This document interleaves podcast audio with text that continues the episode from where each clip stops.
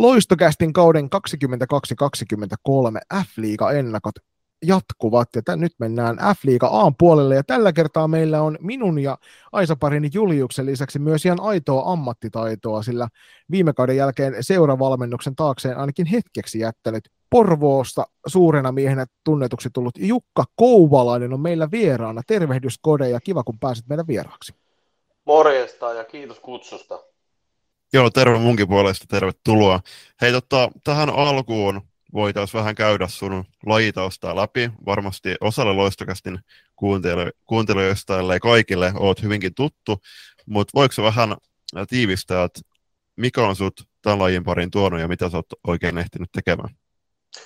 Tämmöinen lyhyt, tämmöinen perinteinen mulla oikeastaan niin tää polku, että tuota, jalkapallon kautta taisi olla silloin tota, koulukaveri tai koulussa pari kaveria pelasi Tapanilla erässä salibändiä poikien joukkueessa ja mä sitten menin tutustumaan muutamiin reeneihin ja siitä oikeastaan se kipinä vei. Et alkuun pelasin kahta lajia, futisia jossain vaiheessa pois ja, ja tota, sitten siinä oikeastaan kolusin juniorisarjat läpi aina tuonne miesten divariin asti. Sieltä taisin pelata muutaman kauden, muutaman kauden ja ja tota, sitten oikeastaan alkoi alko enemmän kiinnostaa niin kuin just tämä tää niin kuin itse peli ja, ja valmentaminen siinä samalla. Ja, tota, ja, ja sitten tuli Markku Rantala Tapanilla erästä ja sanoi, että rupeaa valmentamaan. Ja sitten mä rupesin Tapanilla eräs poikia hänen apunaan silloin valmentaa. Ja, ja tota, siellä meni muutamia vuosia poikien kanssa. Oli mä siinä muutaman vuoden, taisi olla 88 syntyneet poikia, niin oli heidän päävalmentaja siinä pari kautta. Ja sitten tämmöinen kaveri kuin Teemu Kalinainen lähti tiikereiden naisiin ja, ja tota, itse meni siitä sitten, hän pyysi mut sinne apuun ja hyppäsin sinne ja siellä tulikin sitten oltua muistaakseni se seitsemän vuotta ja, ja, ja siinä hetken aikaa Kalinaisen apurina ja, ja varmaan puolet ajasta oli sitten päävalmentaja tiikereissä. Ja siihen samaan ajan, ajankohtaan mahtuu sitten toi tota, pelaajapolku, eli Pohjola-kappia ja, ja, ja ikäluokkavalmentaja 93 tytöissä. Ja, ja tota, sitä kautta sitten niin nuorten maajoukkue se Harri Virtasen johtamaa tiimiä. Ja, ja tota, sieltä sitten Tiikeri-projektin loppu, niin Tapanilla erää, siellä mä olin vuoden. Siitä mä menin SP Pro junioreihin, valmensin A-tyttöjä vuoden. Tai mulla oli oikeastaan kahden vuoden sopimus, mutta sitten kävi niin, että kävi niin, että tuli se ikäluokka muutos ja meiltä ei pelaajia noussutkaan sinne aahan tarpeeksi ja me ei sitten saatu joukkuetta suoraan sinne ja sitten purettiin sopimus ja sitten oltiin Porvoosta yhteydessä ja se tapahtui tosi nopeasti. Oikeastaan tein päivässä melkein päätöksen, että mä lähden sinne ja siellä tulikin sitten oltu seitsemän vuotta ja nyt ollaan tässä tilanteessa, että, että tota, enemmänkin seurailen sivusta ja kiinnostuneena katon, että mihin tämä naisten liiga kehittyy. Haluatko olla mukana tukemassa loistakästi matkaa sählyviidekossa? Siihen löytyy monia eri tapoja, aina kuukausilahjoituksista paitoihin. Jos siis tilanteesi sallii, niin olisimme kiitollisia kaikesta avusta, jonka teiltä saamme. Upeat hupparit, kollegit ja teepaidat löydät osoitteesta kauppa.kloffa.fi kautta loistokäästä. Jos puolestaan haluat ryhtyä kuukausilahjoittajaksi, se onnistuu Patreonin puolella www.patreon.com kautta loistokääs tarjoaa eri tasoja, josta löytyy jokaiselle varmasti se sopiva. Ja mikäli haluat yhteistyöhön meidän kanssamme, on ääniaaloilla aina tilaa lisäkumppaneille. Laita sähköpostia osoitteeseen palaute at loistokäst.com ja jutellaan lisää. Kiitos. Ja nyt takaisin ohjelman pariin. Moi, se on ylivoittava Porvoosta. Aina kun en höpöttele Pessin matseissa, niin kuuntelen loistokäästiä ja sunkin pitäisi tehdä niin – tai muuten roustaan sua huolella Auroralla. Mitä noin seitsemän vuotta Porvaus piti sisällä? Mitä sä muistelet noita aikoja? No siis, mähän lähdin sinne sillä, että tarkoitus olikin, että mä otin sen haasteen vastaan. Että mä tiesin, että kun mä meen, että siinä oli, siellä oli vähän turbulenssia oli, että siihen piti alun perin tulla ihan eri päävalmentaja ja siellä oli sitten mennyt jotenkin homma, homma tota, puihin ja sieltä ei ollutkaan nyt sit valmennusta ollenkaan ja, ja mä muistan, että Janne Levalampi mulle soitti ja kyseli kiinnostusta ja mä tein tosissaan nopeasti sen päätöksen, mutta siinä, siinä ajassa olisi ehtinyt tapahtua kaiken näköistä, että sieltä oli esimerkiksi Daniela Westerlund silloin oli jo ehtinyt karata naapuriseuraa tuonne Prohon, Prohon ja tota, muutama muukin pelaaja oli sitten soiteltu muihin seuroihin. Että tota, selkeä suunnitelma oli se, että lähdetään tekemään pitkä, pitkä projekti. Ei ehkä ihan seitsemän vuotta ollut silloin heti mielessä, mutta tota, lähdettiin siitä, että ekana vuonna niin rakennetaan ja koko aika viedään eteenpäin sitä sekä joukkueen harjoittelua että sitä tausta, taustatoimintaa ja, ja tota, siitä lähdettiin viemään eteenpäin. Et siinä nyt melkein se, no sanotaan, että ekana vuonna heti oikeastaan mitä nyt sanoisin, yllätettiin, että me oltiin, hävittiin Prolle pronssipeli ja oltiin neljäs sillä kaudella. Et, et se meni jopa vähän yläkanttiin se eka kausi. Et tota, ja siitä oikeastaan saatiin tosi paljon motivaatioa ja taas sitä tärkeää dataa, niin kuin, että mitä, me, mitä meidän pitää kehittää vielä, että me sitten ollaan niin kuin mitaleilla. Mutta, mm. mutta sanotaan, että tämä on semmoista niin kuin vuoden kahden projekti ollut, että me ollaan menty vähän niin kuin noiden MM-kisaperiodien mukaan yleensä noin noi tota, on niin kuin aina suunniteltu eteenpäin. Että meillä on ollut kuitenkin paljon, siellä on ollut yksi, kaksi semmoista, jotka kamppailee naisten maajoukkuepaikasta ja sitten on aina ollut muutamia, jotka kamppailee nuorten kisapaikasta, niin ollaan pyritty sitten sen takia niin kuin turvaamaan se tilanne niin, että ei heti kisojen jälkeen, että tai sanotaan, että kauden jälkeen ei vaihdu valmennus tai tarvii miettiä toista seuraavaa. Että pelaat on saanut turvallisesti olla Porvossa ja se on mennyt vähän tolleen eteenpäin. Mm. Miten tuossa, kun liikokartalla tällä hetkellä, no esim. TPS, niin niillä on molemmissa sekä miehissä että naisissa on liikajoukko, mutta sitten taas Porvossa se on ollut äh, tosi pitkään, ellei aina, että naiset on ollut liikajoukkoja, niin onko se jotenkin näkynyt siellä seuran toiminnassa, että on panostettu esim. naisiin vähän enemmän kuin miehiin? No siis mun olon aikana aina on ollut niin, että Porvon miehet on ollut kakkosdivarissa.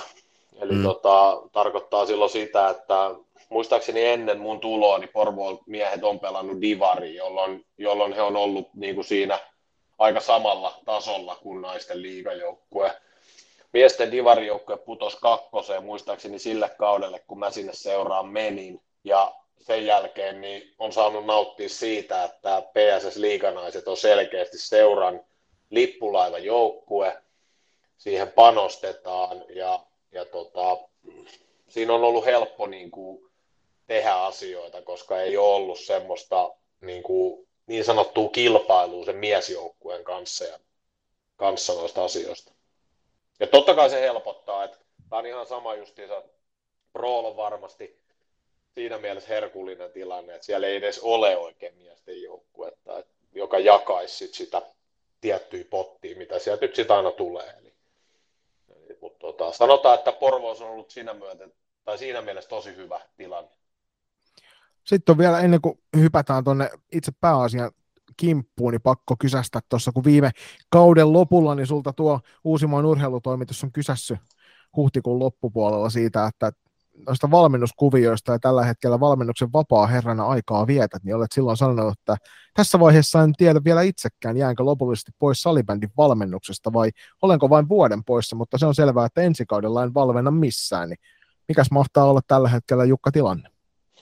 No siis tota, itse asiassa hyvä, kun, hyvä, kun muistuttelitte, että mitä olen edes sanonut. Että se oli, mä muistan tämä haastattelu, olisi taisi olla suoraan finaalin jälkeen. Ja aika tota, nolla taulussa on joitain lausuntoja antanut, mitkä on ollut jo mielessä pidemmän aikaa. Mutta tota, aika, lailla, aika lailla mennään tuossa samassa, mikä on tällä hetkellä. Että, en mä nyt ole mitään juuta eikä jaata niin kuin sanonut. Tuskin jään niin kuin lopullisesti pois – kuitenkin, kuitenkin niin kuin nautin valmentamisesta, nautin tuosta niin joukkueen kanssa yhdessä tekemisestä niin paljon, että et tota, todennäköisesti en halua sitä niin kuin jättää kokonaan pois. Mikä on sitten se, missä ja millä tavalla, niin se on sitten ihan auki. Että, et, tota, et, et, en ole sitten, no en ole niinku miettinyt sitä. Ja sitten just jos mietitään ensi kautta tai tulevaa kautta, mikä alkaa kohta, niin tota, en ole, en ole siis valmentamassa ainakaan niin kuin millään muotoa päävalmentajan roolissa ensi kaudelle, en ole menossa, jos, jos jostain niin kuin sanotaan, että kauden aikana potkuja tulee tai muuta, niin en ole käytettävissä, että, että tota, meille syntyi tuota avovaimon kanssa toukokuun lopussa niin poika ja, ja tota, se vie tällä hetkellä kyllä tosi niin paljon aikaa ja, ja haluukin olla kotona enemmän, niin tota, se on selkeästi se ykkösprioriteetti tällä hetkellä. Joo, onneksi, onneksi olkoon jälkikasvusta. Ja... Onneksi olkoon, joo. Jep, hei tota, mennään tuohon Afri- tulevaan Afrikakauteen ja NLAn pariin, niin millä ajatuksia sä oot seurannut kuluvaa kesää, koska siellä on aika monen joukkueen suunnalla on tapahtunut vaikka ja mitä? No sanotaan, että, sanotaan, että näihin aikaisempiin vuosiin verrattuna, niin mitä yllättävää ei mun mielestä sillä lailla ole. Että, että joku, aina, joku joukko aina heikkenee, sitten voi, niin voidaan niin spekuloida niitä syitä, että minkä takia joku joukkue heikkenee. Onko siellä ollut onko siellä mennyt valmennuksella tai johtoon jollain sukset ristiin, tai onko toiminta ollut semmoista, mitä se niin kuin, ehkä tänä päivän pitää olla. Ja, ja kaikki tämmöisiä on niin kuin ne, minkä takia jo nämä voimasuhteet heittelee. Mutta mitään semmoista niin kuin yllättävää en, en niin kuin näe, että olisi tapahtunut. Et kovat on edelleen kovia tulevalla kaudella. Ja tota, keskikasti on, on varmaan suurin piirtein samaa luokkaa kuin viime kaudella. Et, tota, et, et, ei mitään semmoista, niin kuin, tässä on niin monta vuotta tuli joutuu mukana ja seurasi läheltä, tai tietenkin seuraa vieläkin läheltä, mutta ei mitään semmoista niin kuin, yllättävää ole tapahtunut niin sanotusti. Mitä veikkaat, oliko osa, osa näistä päätöksistä, mitä esimerkiksi seurat tuossa kesällä ja loppukeväästä teki, niin sidoksissa siihen, että tämä kuluva kausi on tavallaan A-lohkon joukkueille vähän ylimääräinen ylimenokausi? Varmasti osittain sitäkin. Tähän mahdollistaa nyt vaan sen, että jos jollain joukkueella on se tilanne, tehdään niin sanottua nuorennusleikkausta, niin tota, nyt on se paikka. Et jotkut joutuu tekemään sen vähän radikaalimmin kuin toiset, mutta tota, mutta no, nämä on aina vähän tämmöistä puheita, että me tehdään nuorennusleikkaus, että onko se, onko se tehty niin kuin omasta halusta vai onko se nuorennusleikkaus tehty niin kuin pakotettuna, että sieltä on mm. kokeneet, pelaajia joko vaihtanut seuraa tai lopettanut tai muut vastaavaa, niin tämä on sitten aina vähän semmoinen mielenkiintoinen keskustelu, että mikä ajaa siihen nuorennusleikkauksen tekemiseen, mutta tota, mutta ehkä tämä on, niin kuin, jos miettii, niin, kuin, niin onhan tämä hyvä mahdollisuus nyt, kun paikka niin sanotusti li, ens siihen 12 joukkueen liiga on varma, niin tota, onhan tämä silleen hyvä, mm. hyvä niin kuin, paikka nyt tehdä se nuorennusleikkaus. Mm. Toki oma keskustelu on se, että ei pitäisi olla mitään ongelmaa siinä, että jos muutama kokenut pelaaja lopettaa, mm. jos se oman seuran junioriputki on kunnossa ja täten mm. se pelaajamassan tulo joukkueeseen joko kauden jälkeen on jatkuvaa. Kyllä, kyllä. Ja tästä on tosiaan niin on paljon, paljon keskusteltu, muun muassa nyt otetaan tuosta vielä ennen kuin joukkueisiin mennään kiinni näistä liigalisensseistä. Ja tästä esimerkiksi viime kaudella niin me etittiin kissojen ja koirien kanssa eri, eri suunnista sitä, että, että keltä löytyy se lopullinen tieto siitä, että mitä kaikkea siihen kuuluu, kun ne yllättäen ei olekaan ihan niin helposti saatavilla ne tiedot. Ja vähän tuntuu, tuntuu siltä, että, että osalle seuroista niin tuo liigalisenssin vaatimukset ei ole millään tavalla niin kuin tarkoituksellisia, että, että joko niin päin, että, että se, joka hallinnoi liikaa, niin heitä ei välttämättä ihan hirveästi kiinnosta, että tuleeko ne kaikki täytettyä, tai sitten seura, seurat on vaan niin kuin yksinkertaisesti tehneet selväksi, että heitä ei kiinnosta, ja sen mm. takia voidaan vetää vähän ehtojen vastaisestikin. Mm. Siltä se ainakin tuntuu näin niin kuin läheltä seuraava salibändimedian ihmisenä. No siis sanotaan näin, että tuosta on lähellä, mitä täällä Uudelmaallakin on tässä vuosien aikana tapahtunut, niin, niin tota, on paljon sellaista, että mä en oikein vähän niin kuin väen väkisin nyt, kun lisenssiehtoihin kuuluu se, että pitää olla, pitää olla, pitikö olla T21 ja T18 joukkueet, vai oliko se, riittikö toinen. Muistaakseni piti olla molemmat, jos mä oikein muistan. niin tota, just se, että se sitten niin kuin tälleen, tälleen niin kuin väki, väen väkisin rakennetaan. Eli tarkoitan tällä, että otetaan se yhdistelmäjoukkue jonkun pienemmän seuran kanssa ja tehdään niin kuin vaan sen takia, että se saadaan sinne lisenssin ehtoihin. Ja sitten kun katsoo niitä pelejä, kun siellä pelataan, niin kyseinen joukkue saattaa olla koko sarja heittopussi ja sitten sit niin näkee, että siellä pelataan alle kymmenellä pelaajalla pelejä. Että se on vaan niin kuin rakennettu sitä liigalisenssiin varten. Et, ja sitten mikä on niin kuin vielä sille ehkä säälittävintä on just se, että se tuntuu, että se, niin kuin, se, se, sille ei ole niin kuin semmoista pidempää. Että tehtäisiin tehtäisi kerralla se kolmen vuoden sopimus esimerkiksi ja jalostettaisiin sitä, niin kuin ilmeisesti mä oon ymmärtänyt TPS ja Virmo, te tiedätte siitä paremmin, mutta, mutta siellä ainakin Vilanderin mukaan niin se toimisi se heidän jollain tasolla, että siellä on selkeät säännöt, miten homma menee, että ainakin Uudelmaalla tuntuu, että se on niin kuin joka vuosi tehdään uusi ja mm. katsotaan, miten homma etenee kesän aika tullut käyty ihan mielenkiintoisia keskusteluja muun muassa Afrika-pelaajien kanssa, jotka on aika intohimoisesti alkanut puolustamaan omaa joukkuetta, jolla ei, siis niin kuin korostan, että Afrikan joukkuetta, jolla ei ole minkäänlaista uh, junnu, junnu polkua siellä taustalla. Että jos, mä koen, että jos sä oot riittävän hyvä liikapelaaja, niin kyllä sä itse, ja niin kuin tykkäät seurata salibändiä, niin kyllä sä itsekin näet vähän niin kuin pidemmällä sitä myöskin, että mikä tämän keskustelun tarkoitus on, että mitä me, miksi me halutaan, että jokaisella F-liigan joukkueella on uh, taustat kunnossa. Mm. Tota on pitkä keskustelu, mitä tässä voi niinku käydä, että just harrastajamääriin kun mennään ja sitten kaikkeen tällaiseen, niin no, se on ihan eri keskustelu siitä, että onko onko meillä pelaajamäärät riittävät niin kuin pelaamaan esimerkiksi T21-sarjaa vai, vai pitäisikö se olla joku muu niin tota, nämä on just näitä keskusteluja, sen takia mun mielestä tässä ollaan siinä, että joudutaan rakentamaan näitä yhdistelmäjoukkueita, koska ei sitten riitä niin kuin, niin kuin ne joukkueet. Mutta en mä oikein ikinä niin kuin päässyt siihen, että joo, liiga-lisenssiehdot meillä on jokaisen liigajoukkueella, mutta en mä tiedä millä, millä kepulikonsteilla osa ne sitten niin kuin pääsee kuitenkin. Et en mä ikinä muistaakseni kuullut, että naisten liigassa olisi käynyt niin, että joku joukkue ei saa liiga lisenssiä. Tota, en ainakaan muista semmoista tapahtuneen. Kyllä se ei, viime, viime kaudellahan ollut. käytiin vähän lähellä Steelersin kanssa, mutta hmm. se oli enemmän noista talouspuolen jutuista ja niin, se oli koko niin. seuraa koskeva ja sekin meni sitten taas helposti ohi se koko kuvio. Niin, että joo, tämmöisiä ukaase on kyllä ollut. Joskus muistaakseni happeella, happeella taisi olla jossain vaiheessa jotain, että, että oli, oli pientä kysymystä, mutta se taisi olla silloin myös miesten puolella sama, mutta, mm. mutta tota, silloin käytiin keskusta, tai oli puhetta, ja luinkin jostain, että vaaditaan lisäselvittelyä ja tämmöistä, mutta et, mm. et, en ole ikinä kuullut, että kukaan ei olisi saanut sitä, en mä sitten tiedä. Mm. Mutta näitä on tuolla loppupuolella lisää näitä kuulijoilta ja seuraajilta tulleita kysymyksiä, joihin voidaan sitten siellä lähteä reagoimaan, niin eiköhän me paineta tuonne joukkueiden kimppuun. Ja tarkoitus tosiaan on käydä muutama keskustelukohta noista jengeistä ja sitten vähän noita merkittävimpiä pelaajasiirtoja ulos ja sisään ja sitten heitellään rohkeasti omia veikkauksia siitä, että miten kaudella käy ja jos sinne väliin tulee jotain hyvää anekdoottia, niin aina saa antaa palaa, jos vaikka jostain pelaajasta haluaa mainita. Nyt kun tässä on kolme kappaletta kavereita, jotka näitä liikapelejä tykkää tarkkaan seurailla. Joo. Mikä, lähdetään käänteisessä runkosarjan järjestyksessä ja sehän tarkoittaa tietysti sitä, että ensimmäisenä vastaan tulee tämän kesän ehkä kaikkein mielenkiintoisin seuraaja joukkue, eli tuo KV.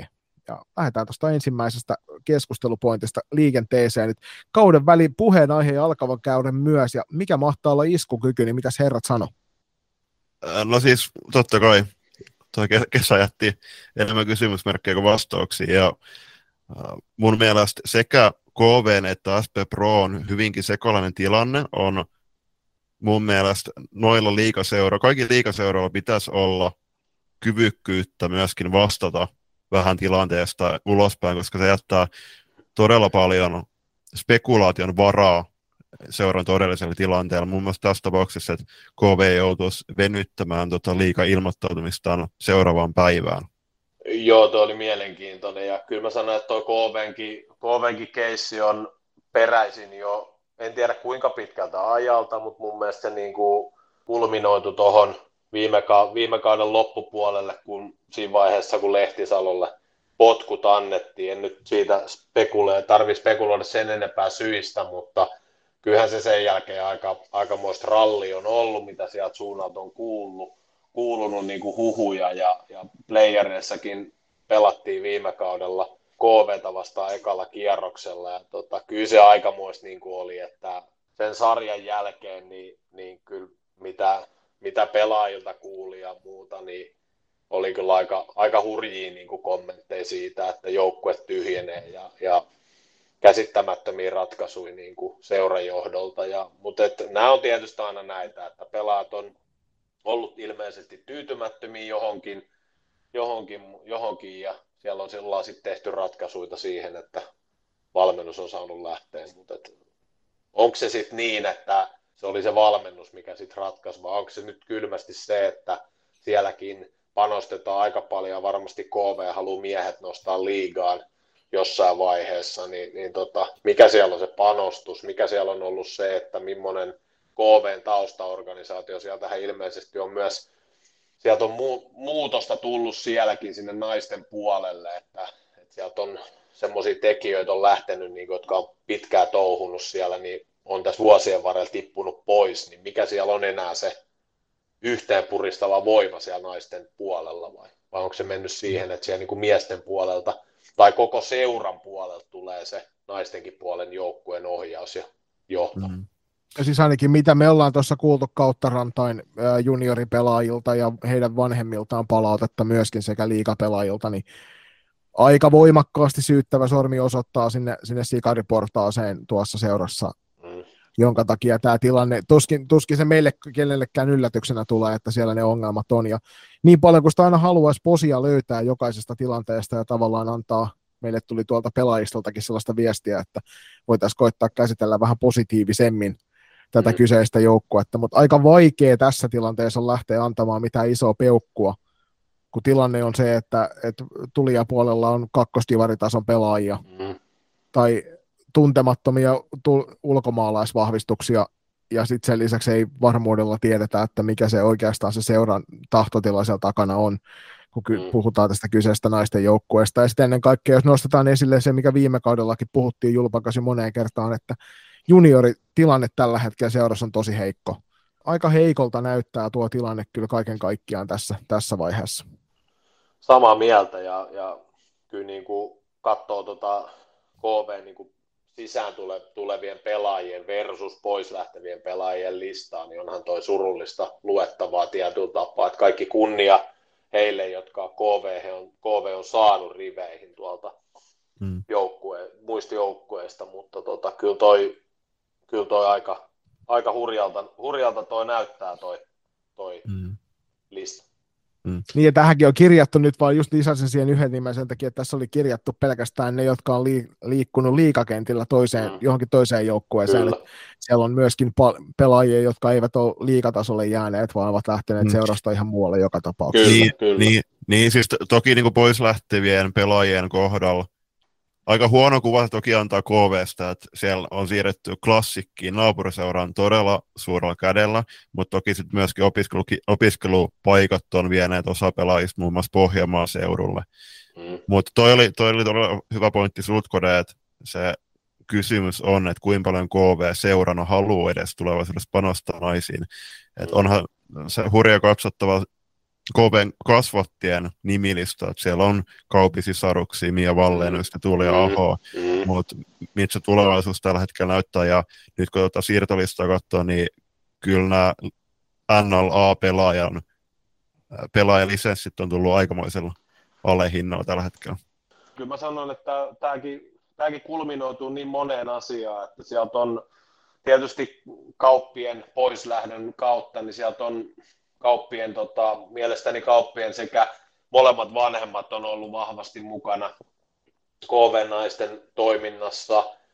Tuuli Ahon, Ahon tota, tukijoukot, Jaakko Aho mun mielestä on monivuotinen naisten ryhmässä, niin kuin, että on ollut siinä naisten joukkueessa jollain tapaa mukana, niin kyllähän nämä tällaiset niin kuin, toimijat, et en tiedä millaisissa rooleissa he on ollut, mutta jotain ovat antaneet sille naisten liigajoukkueelle, niin kyllähän tollaset lähti, että sitten jos sinne ei ole tilalle ihan, sanotaan, tuommoisilla meriteillä olevia toimijoita saatu, ja se on mennyt enemmän sinne seuran, koko seuran hallinnon alle, niin kyllähän ne on isoja menetyksiä. Että, mm-hmm.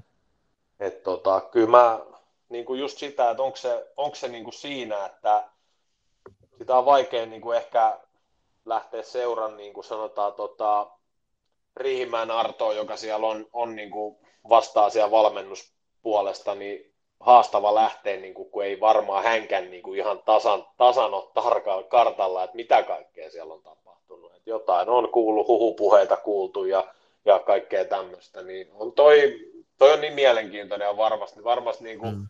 tästä löytäisi hemmetin paljon keskusteltavaa enemmän Kyllä. tästä aiheesta. Joo, siis fakta on se, että tuo joukkueen valmistautuminen tähän kauteen joka tapauksessa niin on ihan hirvittävällä pitkällä takamatkalla muihin, muihin verrattuna. Mm. Ja vaikka, vaikka sitten tosiaan niin kuin sanoit, niin ulos lähtevien pelaajien nimilista on aika hurjaa luettavaa, että siinä vaiheessa kun siellä on nytkin tuossa suoraan pystyt katsomaan, että viisi, jotka tuohon on listattu, niin siinä on noista kolme on ollut ma- naisten maajoukkueessa, joko mm. A-maajoukkueen ainakin leirityksessä tai B- ja B-maajoukkueessa mukana neljä kappaletta itse asiassa. Se kertoo jo aika paljon siitä, että hirvittävän suurta vastuunkantajaa on lähtenyt ja takaisin on sitten saatu, saatu vähän semmoisia pelaajia, että, että osa, osa on näyttänyt oman tasonsa liikakentillä, osa on vielä vähän tuntemattomampia mm. suuruuksia liikakentillä, mutta tiedetään varmuudella se, että useampi kymmenen kappaletta pitäisi lisää pelaajia saada tuohon rosteriin, jotta saadaan edes jollain mm. tavalla tilkittyä. Toi, mm. Noi tehot, mitkä muun muassa on lähtenyt nyt muille maille. Miettii, että joukkueesta lähti 18 pelaajaa. Siis koko kokoonpano vaihtus viime kauteen verrattuna. Ja mitä se kertoo KVn houkuttelevuudesta mui, niin kuin liikapelaajiin nähden, että siellä on osa pelaajista siirtynyt pirkkoihin, jotka pelaa sarjaporrasta alempana, ja täyttä varmuutta ei ole kuitenkaan, että Pirkat kuitenkaan nähtäisi sitten seuraavan kauden F-liigassa. Niin, ja sitten vielä toi lista, mikä tuohon, tai just kun puhuttiin siitä lähtiöistä, niin monta pelaajaa puuttuu vielä niiltäkin listoilta, mitä on ensin julkaistu, että pitää muistaa, muistaa Lappeenrantalais, tai tällä Lappeenrantalais lähtenyt Mona Backman, ja, mm. joka on mielestäni meni nyt klassikin fysiikkavalmentajaksi, mutta tämmöisiä niin kuin, sit pelaajia, joilla on niin kuin sitä kokemusta, että että on niin kuin kilometrejä alla, niin tota, no jos niin kullanarvoisia pelaajia niin kuin joukkueelle, vaikkei nyt ihan niin kuin tämmöistä niin kuin tähtitasoa, maajoukkuetasoa olekaan, niin, niin tota, ne on tosi tärkeitä pelaajia. Heistä, mm. heistä on niin kuin paljon iloa joukkueessa, kun siellä sitä kokemusta ja näkemystä on. On, ja muun muassa Elli Huotari pitää nyt välivuoden pääsarjatasossa salibändistä, että jos pelaat tällä hetkellä missään, niin totta kai Ellinkin pelitaidot tiedetään, mm. mutta varsinkin siihen joukkueen henkeenkin myöskin, niin sieltä lähti tosi iso pelaaja myöskin Pukukopista, mm. ja niin kuin sanoit, mm. Mona Pakman varmasti lukeutuu myöskin näihin. Mm. Miele- mielenkiintoisia tuossa tulijapuolella siis listalla sisäänpäin on Juliuksenkin monta kertaa jo esille nostavat Simona Grappena ja Dane, Zane Darsa, jotka tulee ulkomaalta ja saa nähdä, että he varmaan aika iso ruutua tuosta joukkueesta saavat alkukaudesta, että saa sitten nähdä, mikä on se lopullinen vastuunottokyky näillä kahdella, että ovatko sen tason pelaajia, että pystyvät suoraan liikakentillä vastuuta kantamaan isolla kädellä vai vaatiiko se vähän totuttelua ja se sitten taas puolestaan tuo tuohon joukkueeseen kyllä välittömästi lisää ongelmia, jos, jos nämä vahvistukset eivät ole valmiita kantaa sitä isoa vastuuta. Kyllä, taitaa olla molemmat itse asiassa Latvian maajoukkue pelaajia. Joo. Pelaajia nämä tota, kyseiset pelaajat. Ja nyt toinen Krapena oli hyökkääjä ja no molemmat on itse asiassa hyökkääjiä. Et, et, et mielenkiintoista nähdä, minkä tasoisia pelaajia sieltä tulee. Totta kai niin kuin, varmasti niin kuin heilläkin on opiskelu siitä, että mä muistan, että Oulussahan on muutamakin latvialaispelaaja nähty tässä vuosien varrella, toinen taas pelata useammankin kauden ja oli ihan, ihan niin kuin tota, hyväkin siellä silloin, mitä pelas. Mutta tota, nämä on aina tällaisia Latviasta tuleva pelaaja, niin okei, mä luulen, että tässä on kuitenkin, ja tuolla Arto Riihimäellä näppisä pelissä, koska hän on siellä miesten, Latvian miesten maajoukkuetta valmentaa, niin tota, hänellä on varmasti niin kuin oma osansa tässä näiden pelaajien tänne tulossa, mutta tota, nämä on aina mielenkiintoisia. Ulkomaalaiset on, on niin kuin se mun mielestä se suola tuohon sarjaan. Että kyllä mä ihan mm. iloinen on, että ulkomaalta tänne pelaajia saadaan. Saisi mun puolesta tulla enemmänkin niin kuin niitä innokkaita, jotka haluaa ja haluaa kehittyä ja tuoda se oman panoksensa joukkueeseen. Joo, tähän väliin niin se just, että mielelläni itsekin näkisin enemmän ulkomaalaispelaajia F-liigassa. F-liigan tavoitteena on kuitenkin, no mä oletan, että se myöskin meinataan, että naisten F-liiga on maailman paras, paras salibändisarja, niin miten sä koette, että minkälainen F-liigan vetovoima tällä hetkellä on naisten puolella esim. ulkomaihin nähden?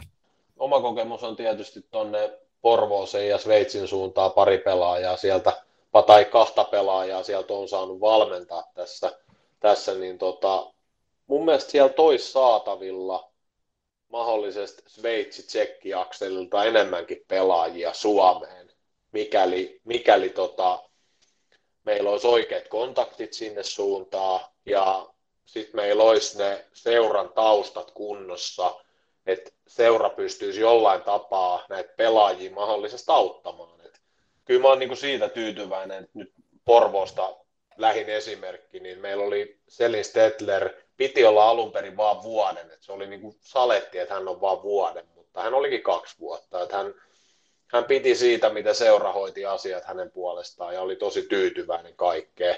Ja sitten oli Jelena Schurbrick, joka oli vuoden, mutta hänkin niin kuin siinä, että tyytyväinen ja oli, niin kuin, oli, oli mielissään siitä, että oli vuoden saanut täällä pelata. Mm. Mutta et, et just se, että se vaatii kuitenkin sitä aika paljon resursseja. Et, et tota, enkä nyt tarkoita, että pelaajalle pitää maksaa mitään tai ostaa tai niin kuin hoitaa vuokraa tai muuta, vaan auttaa. Auttaa mm. löytämään se vuokra-asunto, auttaa ehkä osapäivätöihin tai muuhun vastaavaan. Et, et ei se, ei se niin kuin ton vaativampaa se homma ole. Et mun mielestäni, jos oikein muistan, niin Stedlerille, Stedler hankki itse vuokra-asunnon, tai hänelle hankittiin vuokra-asunto, mutta hän maksoi kulut itse, että ei me olla, seura ei mielestäni maksellut hänen niin kuin asumisiaan täällä. Että kyllä se oli sitten, että me autettiin löytämään asunto, autettiin työpaikan hakemisessa ja jeesattiin kaikessa muussakin, mitä hän tarvisi siinä alussa. Niin tota, mun mielestä se on jo iso, iso niin kuin merkitys siinä. Siitä hyvää vinkkiä jokaisen kotiin. Nyt on käytetty tähän runkosarjan viime kauden kahdeksanteen sen verran aikaa, että mennään herrat suoraan tuohon odotuksiin, niin lähdetään sieltä vaikka vieraasta liikenteeseen. Minkälaiset odotukset sulla on KVn kaudelle sijoituksen suhteen? No mun mielestä mä en lähtisi odottelemaan nyt KVna mitään. Kaikki tietää, että KV on, on selkeästi, selkeästi heikentynyt. Tai sanotaan, että joukkueessa on niin paljon uusia. On omi, omi, oman seuran niitä junioreita, joita sinne on jäänyt. Ja tulijat on niin kuin, no sanotaan, että ulkomailta tulevat on kysymysmerkkejä. Pirkoista muutama pelaaja, Steelersistä, Steelersistä ja sitten tietysti mielenkiinnon tuo nuori Siiri Syrjänen mua, mua niin kuin kiinnostaa tietysti. Mm hänen ratkaisu, että varmasti peliajan perässä KV on lähtenytkin. Mutta et, et niinku, kyllä mä lähtisin KVna nyt, niinku, mä en lähtisi rakentelemaan mitään tavoitteita tälle, tai sanotaan kaudelle, koska se liikapaikka on varma vaan. Nyt mä lähtisin rohkeasti niin kuin rakentaa sitä omaa tarinaa ja tekemään tolle joukkueelle, joka tuolla on, niin antamaan sitä niin sanottua imagoa sitten, että siellä hommat hoidetaan ja asiat tehdään viimeisen päälle ja ja sitä kautta niin kuin myymään ajatus pelaajille, että hei, ei nyt tietysti lähdetä häviämään pelejä, mutta mm. syötettäisiin se ajatus pelaajille, että, että tässä on nyt niin kuin pidempi projekti, mitä tässä halutaan rakentaa, että ei vaan tämän vuoden. Mm. Se oli aikalaisen po- positiivisesti sanottu, sanottu toi lause, ja sieltä rivien välistä kun lukee, niin kahdeksannelle siellä varmaan kodekin veikkailee tätä kyseistä joukkuetta. Entäs Julius? Uh, joo, siis todella inspiroivia sanoja kodelta ja toivottavasti Tampereen suunnalla on nyt kuulijoita, mutta äh, kyllä mä lähden heittämään, että KV on kahdeksas. Iso kysymys on se, että nouseeko Pirkat nyt ensi kaudella F-liigaan, koska jos Pirkanmaalla pelaa kolme F-liigan joukkuetta, sitten KVn tilanne muuttuu entistä mielenkiintoisemmaksi. Mä veikkaan myöskin, että KV, KV sijoittuu sarjan sijalle kahdeksan. Tuolla on ennakkoaavisteluissa heitetty jopa täysin voitotonta kautta, mutta niin kuin kaikki tiedetään, niin siellä on kauden mittaan tulee erilaisia pelejä ja välillä tulee niitä laaksoja ja välillä tulee niitä, niitä korkeita kukkuloita jokaiselle, niin mä veikkaan, että se KVK on ilman pisteitä tulevalla kaudella varmasti jää. Mutta eiköhän me hypätä sen suuremmitta puhetta sitten KVsta eteenpäin. Siellä oli paljon viisauden sanoja Tampereen suunnille ja mennään tuonne SSRaan suuntaan ja Rankatankat Oulusta vahvistui kovinkin tutuilla paluumuuttajilla ja se tietysti muuttaa myöskin tuota kokonaisuutta aika paljon sen lisäksi, että myös valmennustiimi pistettiin uusiksi. Ja siellä onkin sitten aika mielenkiintoiset herrasmiehet kuvioissa mukana. Joo, nimenomaan herrasmiehet. Hatunnosto Seppo Pulkkiselle, että hän lähti vielä, vielä niin kuin tota, haastamaan, haastamaan itseään rankkojen peräsimeen ja bussimatkoja, bussimatkoja on luvassa ja tota, mä luulen, että Sepo-huumorilla ne menee, menee, menee ihan helposti läpi ja iso, isohan tota, nimi on myös toi Lipsasen tiimiin liittyminen, eli siinä on kyllä niin kuin valmennusosaaminen on kyllä kohdallaan, että, että tota, sen mitä Seppoa tunnen, niin, niin varsinkin niin kuin pelaajien moti, moti, motijoijana, niin aivan niin kuin huippunimi, varmasti niin kuin, mm joka pystyy pelaajia motivoimaan ja, ja saa niin kuin irti, irti siitäkin pelaajasta, joka on vaikka sen, se viltissä istuva pelaaja, niin hän pystyy hän senkin motivoimaan. Niin kuin, että, että, kyllä mä sanon, että, että miel, erittäin mielenkiintoinen valmennustiimi Ranko Lanko. Hmm. Miten sä kuvailisit äh, Seppo Pulkkista ja Joni Lipsasta valmennusduona, koska molemmat on myöskin, no e-, etenkin Seppo, niin tehnyt pitkä ura myöskin miesten salibändin puolella, niin koeksä, että tällä valmennustiimillä on vähän enemmän annettavaa verrattuna vaikka tiimiin, jossa on valmentajat pelkillä, pelkällä naissalipelitaustalla? No sanotaan näin, että Sepollahan on myös kuitenkin naisten maajoukkue, aikanaan naisten maajoukkueen mm. valmennuskokemus. O2 oli useamman vuoden ja kävi Sveitsissäkin hetken aikaa tota, ennen kuin sitten sieltä tuli, tuli irtisanominen, mutta, mutta et, hänellä on kokemus naisten valmentamisesta, hänellä on kokemusta miesten valmentamisesta, hänellä on, hänellä on kokemusta toisen lajin valmentamisesta, mutta sitten taas se ihmisen valmentaminen ei nä, ole laji, lajisidonnainen. Siellä on niinku kuitenkin se, että hän, niin kuin mä sanoin tuossa, että hän on loistava motioi, moti, motivaattori, joka pystyy kyllä, ja se, se on semmoinen asia, mikä, mikä hän, millä saa pelaajista irti tosi paljon, kun sä pystyt motivoimaan, ja, ja ole positiivinen. Ja sitten mä ehkä näen, että Lipsanen siinä kumminkin sitten on se, se, joka pystyy enemmän niin kuin tuomaan sitä peliä, eli mm. niitä taktisia nyansseja, niin mä näen ehkä sen tiimin niin kuin siinä, että voimavaran. että siinä on loistava motivaattori, rehtori, rehtori Pulkkinen ja, ja tota, sitten on Lipsanen, joka pystyy varmasti auttamaan niin kuin sitten itse siinä pelissä. Mm. Ja siis mä, mikä on ymmärtänyt taustalta, niin pelaajille tämä on ollut todella miellyttävä muutos, tämä valmennustiimin tuleminen tuohon noin. Ja sitten tietysti kun paluu, paluulle tuolta Sveitsin maalta tekivät Niemelät, niin se tarkoittaa jo automaattisesti sitä, että nyt on se sama, lähestulkoon sama rosteri kasassa, millä vietiin mitallia silloin viimeksikin. Ja nyt niin kuin valmennustiimi on, no, siellä on ollut turbulenttista valmen, valmennustiimiä, valmennustiimillä siellä Oulussa Mm. Niin sinällään varmasti se auttaa tähän kauteen lähtemistä huom- huoma- huomattavasti, kun siellä on tiimi, johon se joukkuekin luottaa, joka joukkueen puolesta on ennen kaikkea sinne haluttu.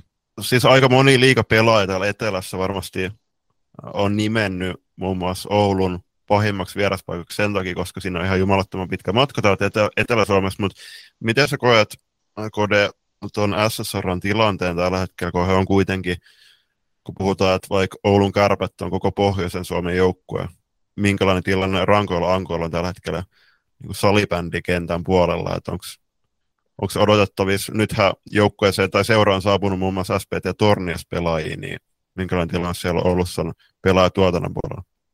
Aikanaanhan toi lähti jo silloin Karon, Karo Kuussaaren ajoilta, kun oli Olssi, ja, ja kyllä mä muistan silloin, että mä olin silloin U19 maajoukkueen päävalmentaja silloin, ja mä muistan silloin, että silloin niitä pelaajia, että se oli Ols oli selkeä osoite, mihin mennään. Nyt mun mielestä, että mun mielestä siellä on nyt ehkä vaihtoehtoja enempi.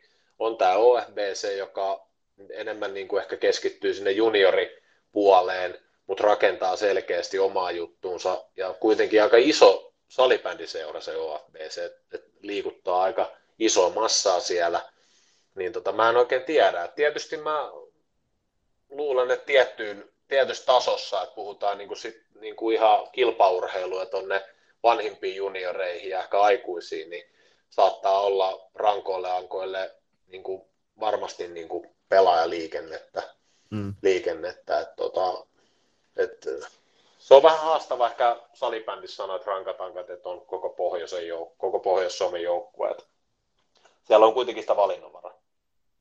Joo, ja siellä tehdään siis, toi aluehan kehittyy koko aika valtavasti eteenpäin salibändissä, ja sitten siinä on vielä tuohon, niin jos katsotaan täältä Turkkusesta päin, niin siihen väliin on sitten toi Kokkola, Kokkolan seutu ja Vaasan seutu noussut nyt varsinkin tyttösalibändin puolella niin tosi vahvaksi moottoriksi mukaan, joka edesauttaa sitten myöskin sen alueen mm. kilpailutilannetta ja sitä kautta auttaa niitä joukkueita jo junioritasollakin kehittymään kovemmiksi, sitä kautta sen tulee Ouluun myöskin entistä kovempia pelaajia. Että SSR on jo useamman vuoden ollut tässä kaikissa junioriluokissa niin aina vahva, jonka takia tuossakin jengissä varmasti nähdään tulevalla kaudella niin kovia SSR-pelaajia sieltä omista junnuista.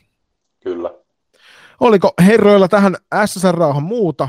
Meillä on aika positiivinen fiilis siitä ja siis ainakin itsellä on semmoinen olo, että tämä joukkue saattaa olla todella kovaa, kovaa valuuttaa tuossa ensi kaudella.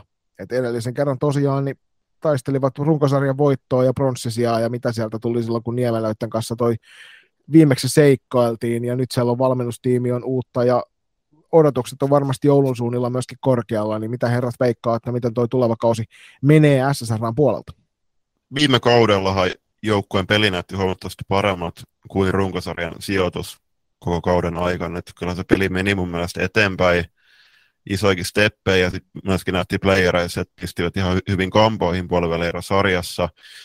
Mutta kyllä mä sanon, että nämä saapuneet, erityisesti Hanna Niemelä tuo sinne hyökkäykseen lisäleveyttä, koska viime kaudella, viime kaudella Liinu Koivisto yritti kantaa oikeastaan sitä maalintekovastuuta, ja nyt totta kai Aino-Kaisa Lyttinen on vuoden vanhempi, niin myöskin se maalivahtiosasto on kunnossa. Joo, mä tässä mietin just sitä, että mitä tuossa nopeasti lähden perkaa tätä rankkojankkoa, niin siellä on mielenkiintoisia, niin kuin nyt oikeastaan semmoisia positiivisia ongelmia valmennuksella, että siellä on maalivahteen, tuli Flavia Niemelä tuli takaisin, siellä on, mm. siellä on Lyttinen, joka mun mielestä breikkasi viime kauden naisten liigassa, pelasi mm. tosi hyvän kauden ja, ja oli, oli myös U19 maajoukkojen mukana nyt, niin tota, siinä on mielenkiintoinen, niin kuin, että miten peluutus että et, tota, jakaantuuko vastuu. Mä muistelen, että viimeksi kun Flavia Niemellä oli, niin pelasi melkein kaikki pelit kaudella. Niin ja vei vuoden maalivahdin palkinnon myös. Kyllä, siinä. kyllä. Ja, ja tota, nyt on nuori Lyttinen sit kilpailijana, että onko, et, mitä se tekee sitten, että, ja miten, miten ankkavalmennus sen käsittelee.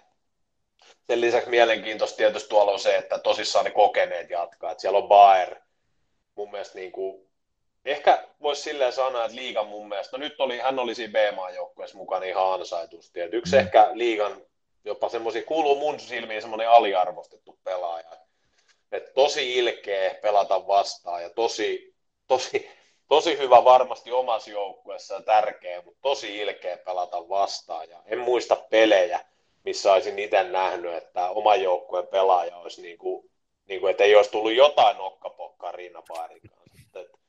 Kovaluinen tosi, tosi hyvä tuota, tohon sarjaan oleva pelaaja. Ja sitten tietysti nämä niemelät, mitä tuohon tulee, ja, ja siellä on Liinu Koivistoa ja kumppaneita, niin kyllä se on mielenkiintoinen toi, ja, ja tota, mielenkiintoista nähdä just noiden osalta tota hommaa. Ja oikeastaan vaikea ruveta rankkaa tässä, kun sitä miettii nyt sitä sijoitusta, niin hitsi, hitsi, toi onkin tosi vaikea kysymys, että, että jos hommat menee putkeen, niin he voi ihan hyvin tapella sieltä esimerkiksi kotiedusta mm. tuonne playereihin. Ihan täysin mahdollista. Ja sitten taas, jos, jos, se, jos, se, jos se ei lähde oikein heti pyörimään, niin, niin tota, sitten se sijoitus ei ole ehkä siellä, mutta tällä hetkellä mä oon itse pohtinut sitä, että se voisi olla jopa sieltä neljä, neljä tai viisi niin kuin Ankoilla runkosarjassa. Mm. Joo, siis mä unohdin itse sanoa tuon sijoituksen, niin mä itse veikkaan myöskin, että Kamppala tosissaan kotiedusta, varsinkin nuo kotiottelut tulee olemaan melkoinen piste, pisteiden kerääjä varmasti. Kotijoukkueen uskoisin näin, ja näiden myötä niin näkisin, että rankot rankot tulee olla kyllä runkosarjassa neljänsiä. Joo, mä oon ihan samaa mieltä tuosta Julppa sun kanssa ja samalla linjalla Koden kanssa myöskin, että mä pistän heidät neljä. Mulla on aika helppo miettiä neljä joukkuetta, jotka jää. Toki tämä on sellainen ruusuinen ennekuva siitä, että, että miten toi kausi lähtee käyntiin, että niin kuin Kode tuossa sanoi, että jos se lähtee vähän vaikeasti käyntiin, niin sitten se voi olla, että siitä tulee sellainen riippakivi, jota raahataan koko kausi perässä. Hmm. Mutta jos se lähtee oike, oikeaan suuntaan saman tien se menopeli tuosta noin, niin sitten voi olla, että taistellaan tosiaan vaikka sitä kolmannestakin sijasta parhaimmillaan, mutta mä väitän, että se neljäs sija on se, mihin tuo joukkue pystyy sillä semmoisella hyvällä rutiinisuorituksella tuon runkosarjan aikana, ja sitten katsotaan sen jälkeen, kun playerit alkaa, että mihin se loppujen lopuksi menovesi riittää. Mm, se on just näin, ja, ja silleen tähän vielä ankkoihin, niin kyllä mä sanon, että mitä Niemelää nyt seurasi noissa Ruotsimaaotteluissa, niin mä uskon, että F-liigassa niin tulee olemaan yksi ehdokas pistepörssi ykköseksi. Kylmä Red Bull, parkinkenttä ja kuulokkeissa loistokästä. Moi, mä oon Elli Huotari ja näinkin lyhyet ihmiset kuuntelee loistokästiä. Hypitään seuraavaksi sitten tonne Kodellekin kovin tuttuun SP Prohon. Siellä on nyt ehkä itsestä riippumattomista syistä, niin tässä kesällä on ollut aika monen siirtosaaka käsillä – et sinne toi Henrikka Keinänen on siirtynyt sekä sisään että ulospäin, että uudestaan sisäänpäin tuossa siirtomarkkinoilla. Ja nyt lopullinen, lopullinen sijoitus on sitten niin, että hän tuolla SP Proon paidassa on, ja se oli varmasti Proolle myös helpotus, että toi saaka saatiin taakse. Sellainen isoin kysymysmerkki itselle tämän joukkueen kohdalla on se, että kuinka pitkälle noi konkarit tätä joukkuetta jaksaa hilata enää. Et tuntuu, että et siinä oli muutama vuosi sitten aika hyvä puuki päällä vielä ennen kaikkea silloin, kun tuo teletappikentällinen veti, veti kovilla tehoilla ja sitten kun siitä Mersu lähti, niin se vähän se hohto siitä ketjusta hävisi ja sen jälkeen ollaan menty aika voimakkaasti siinä, että, että ne vanhat tutut, vanhat tutut raahaa sitä, sitä kivirekeä eteenpäin. Ja se vaikuttaa vähän siltä, että tulevallekaan kaudelle sinne ei ehkä välttämättä tiedetä, toki se saattaa olla, että Henrikka Keinen löytää tuosta uuden tason vielä. Ja on A-lohkossakin myöskin tuottava pelaaja, kuten oli B-lohkon puolella, mutta jotenkin semmoinen fiilis on, että, että nyt täytyisi ruveta löytymään myös niitä uusia vastuunkantajia. Prosta, niin no toki siis Henrik Keinänen, niin hän oli tiettävästi kutsuttu sinne maajoukkueen kesäleirille, ei jostain, jostain syystä ottanut paikkaa. No, tähän niin kuin, alku voisi kysyä, Kode, sun mielipidettä tuohon SP Pro ja Helsingin United siirtosaakaan, niin onko sun mielestä suotavaa ja osaksa asettuu Helsingin Unitedin saappaisiin, missä, tai minkä vaan seuran saappaisiin, missä he yrittää pitää pelaajaa omassa seurassaan. Toki sopimus, sopimus on sopimus ja sitä pitää ää, alustavasti kunnioittaa, mutta pit, on, onko se sun mielestä oikein, että seura asettuu pelaajan eteen, jos hän yri, haluaa siirtyä tavoittelemaan tasokkaampia pelejä? No siis sanotaan, että, sanotaan, että just hyppy B-stä A-han, niin mun mielestä siinä ei pitäisi kyllä, että kyllä seuran pitää tukea. Että, että itse on ollut aina siinä, siinä, siinä tilanteessa, että no, tai sanotaan näin, että, mä että jos jouk- pelaaja haluaa vaihtaa liigan sisällä toi naapuriseuraa, niin kyllä sit pitää niinku ruveta tarkastelemaan sitä omaa tekemistä. Mutta just, että jos nyt NLBstä pelaaja haluaa lähteä NLAhan haastamaan itteensä, niin ei siitä pitäisi tehdä nyt mitään. Tietysti mä en ota kantaa näihin sopimus, minkälaisia sopimuksia siellä on, mm. ja, ja varmasti Helsinki Unitedilla on, on ainakin, mitä on puheita kuullut ja kuunnellut näitä eri podcasteja, niin heillä on kovat tavoitteet siellä, ja, ja, ja tota, tietysti niin kuin he on rakentanut sitä siihen malliin, että he on niin kuin tulevaisuuden liigan kärkijoukkueita, mutta et, mut just se, että siellä on myös sit niitä, jotka kokee, että niitä pelivuosia ei ehkä niin montaa enää edessä ole, että haluuko he olla tässä nyt vielä vuoden täällä, kun mahdollisuus olisi jo pelata siellä A-liigassa. Niin ne on aina vähän tällaisia, mutta niin kuin mä sanoin, niin kyllä mun mielestä pitäisi antaa olla mahdollisuus, jos se sopimuksen puolesta on ok, niin pitäisi antaa pelaajan mennä tavoittelemaan sitä, sitä niin kuin omaa, omaa niin kuin huippuunsa. Jos tähän prohon mennään, niin, niin kuin Joni tuossa alusti, niin joukkuehan, on mennyt vuosikausia Hietamäkiä ja Kujaloitteen sekä lirkkien vetäminä.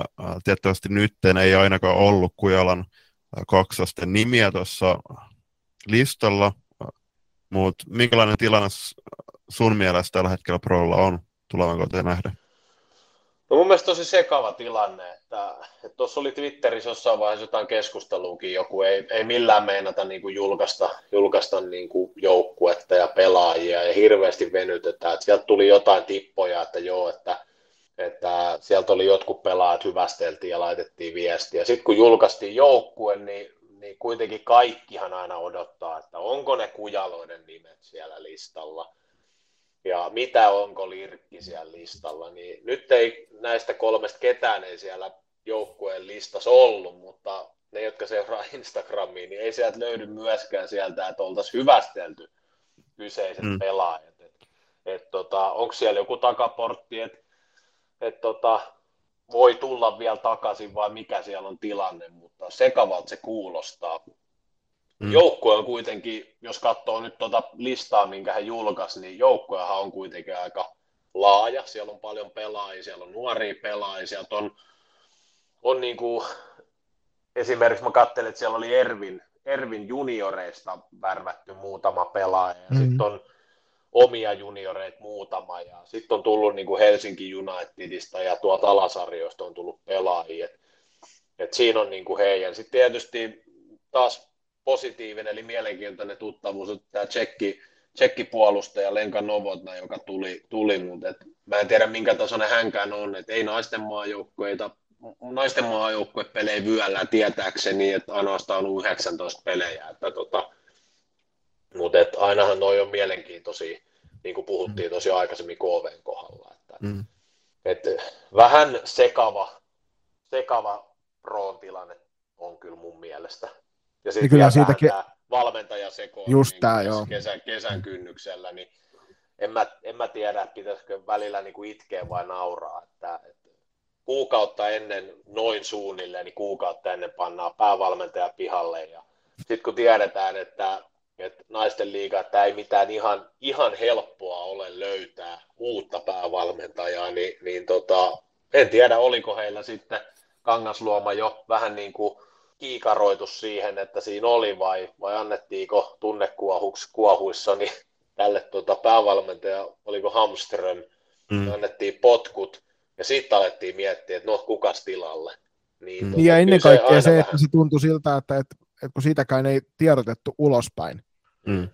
Et mekin saatiin tietää siitä noiden niin kuin kauden, kautta kohti haastattelusarjan myötä vasta, että siellä joukkueen puolelta niin, niin toivottiin ymmärtäväisyyttä meidänkin puolelta, ja totta kai tilanteet vaihtelee ja ne on vaikeita, ja me haluttiin antaa heille myös se mahdollisuus. Ja iso kiitos siihen suuntaan siitä, että Janne hyppäsi saman tien mikin ääreen, kun mm. hän varmaan ensimmäisenä päivänä hommissa oli saman tien haastattelun alla, niin, mm. niin tota, kyllä se, se kertoo omaa semmoista ilkeää totuuttaan siitä, että missä siellä on kuljettu tuossa kesän mittaan, mm. varmaan aika syvissä vesissä on uitu. On.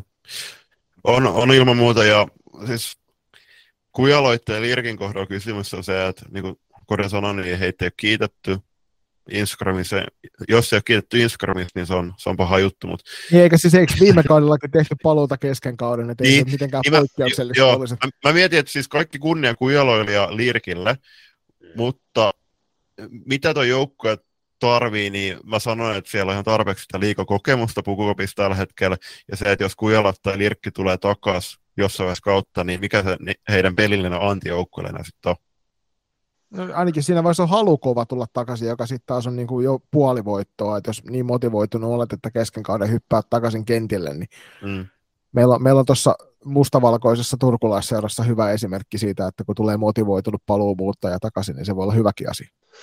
Kyllä mä sanon, että, että jos nyt kujalat päättää tulla, niin kyllä mä sanon, että heilläkin niin kuin sen verran sit kunnianhimo on, että, että ei he ihan rapakunnossa niin kuin takaisin tuu sitten. Että kyllä, siellä, kyllä siellä on, niin kuin, on jotain kesällä tehty. Että kyllä, he, kyllä he sen tietää, että jos, jos kesällä ei ole, ei ole tota, töitä tehty, niin kyllä sit mä sanon, että se paluu, paluu niin kuin sanotaan semmoiseen kärkeen, missä hekin on tottunut pelaamaan, niin, niin kyllä se on tosi, tosi pitkä silloin, että kyllä töitä pitää tehdä.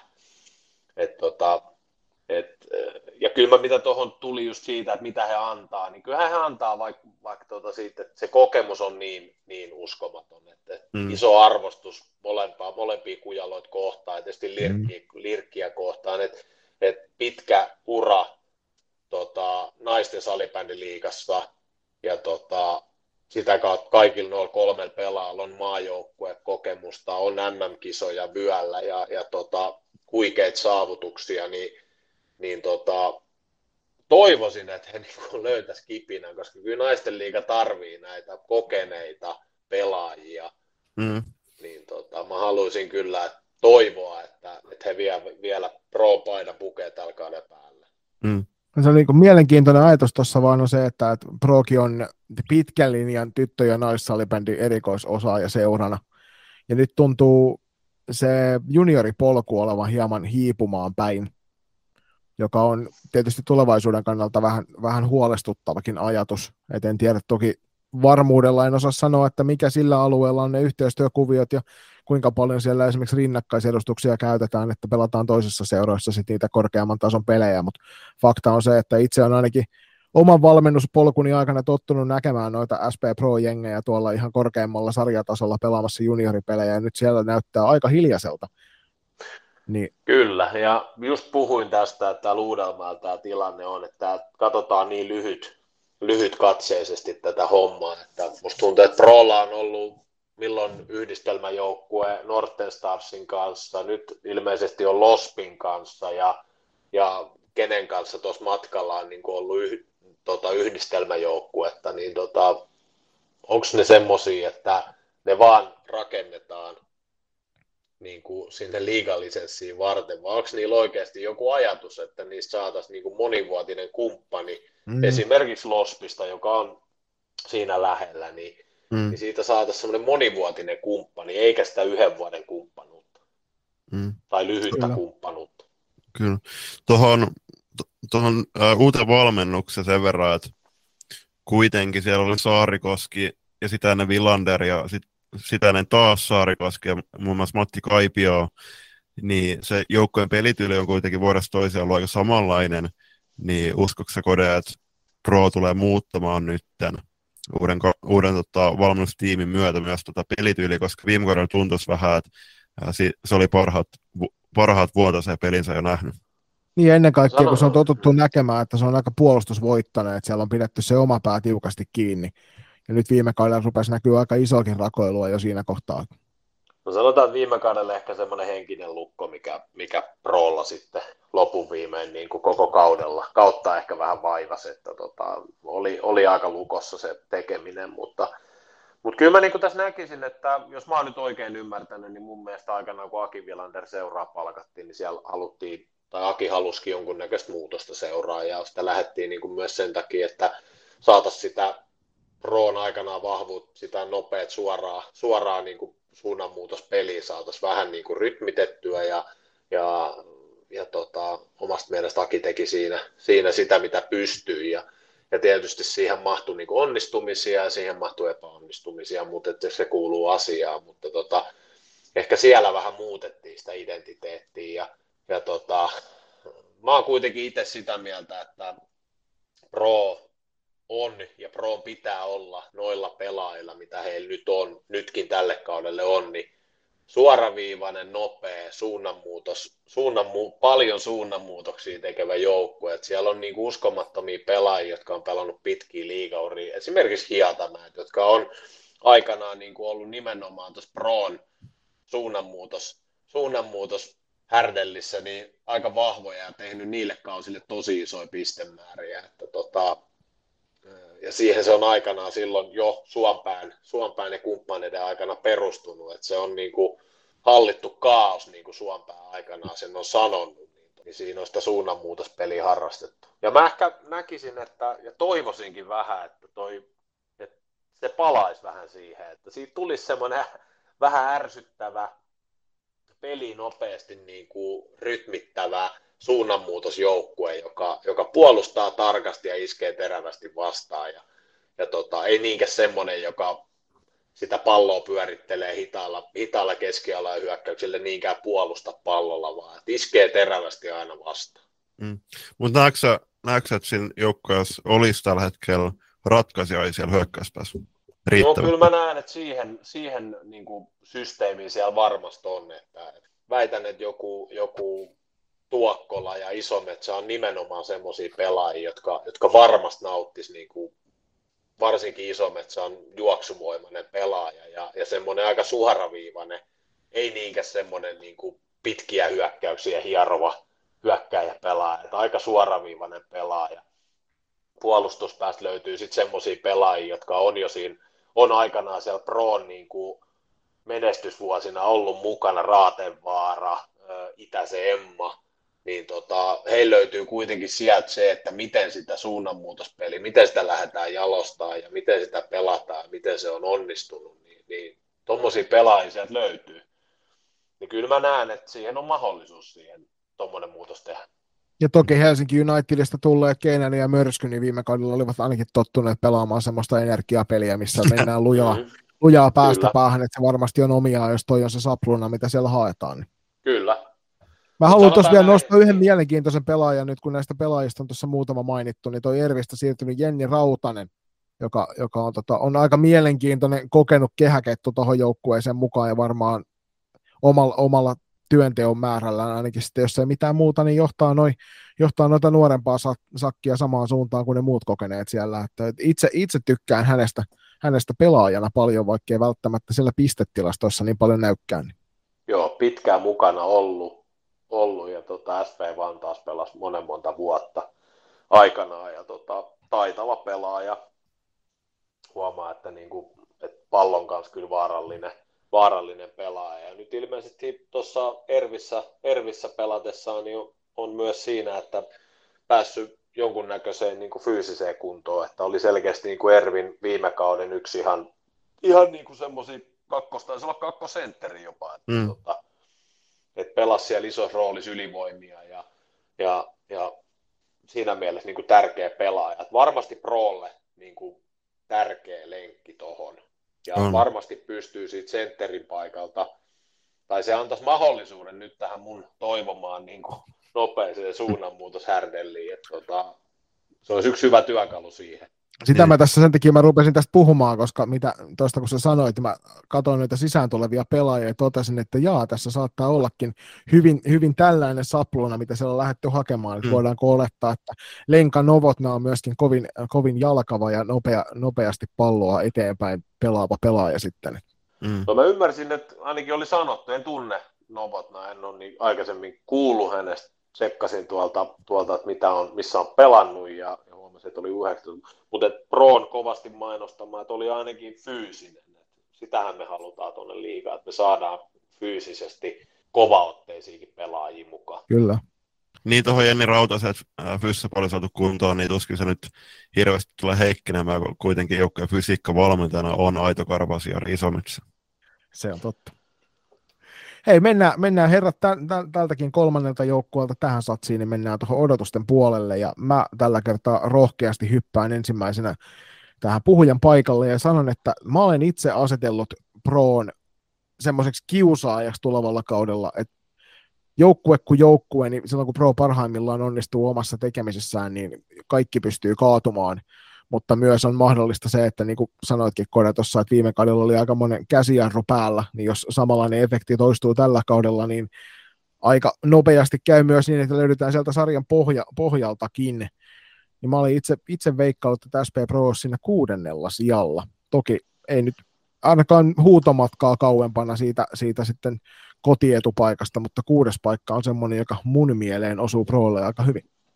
Joo, siis mä oon, mm. joo, siis mä oon itse tota, myöskin samalla linjalla, että kuudes sijaan Bron hallus runkosarjan päätteeksi.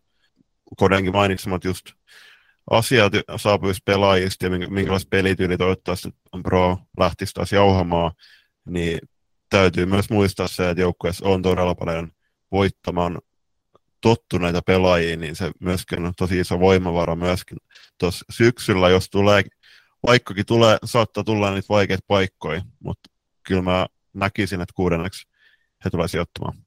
Joo, itsellä on kanssa tota, listattu tänne, että SP Pro mun kirjoissa myös siellä kuusi. Se oli, se oli, tota, se oli semmoinen No en mä tiedä, ei se, ei se ihan saletti ollut tuossa, mutta kyllä se pyöri tuossa sijoilla ja, ja päädyin sitten tuohon kuudenteen. Ja kyllä sinne niin kuin, täytyy sanoa, että Kangasluomen Jannelle onnea matkaan, että tota, Janne tunnen tuossa Porvoosta valmes, valmentanut tuolla Porvoossa tyttöjunioreet pitkän pätkää ja, ja tota, on ollut tuossa tossa, tota, muutaman kauden nyt, niin olla, on aika läheltä päässyt seuraamaan hänen toimintaan, niin, tota, niin tota, ei muuta kuin onnea matkaa, että, että haaste on tietysti valtava menestykseen, menestykseen tottunut seuraaja ja tota, siellä pitäisi myös sit niinku varmasti seurajohto toivoa, että tulostakin tulisi. Että, tota, tota, onnea matkaa.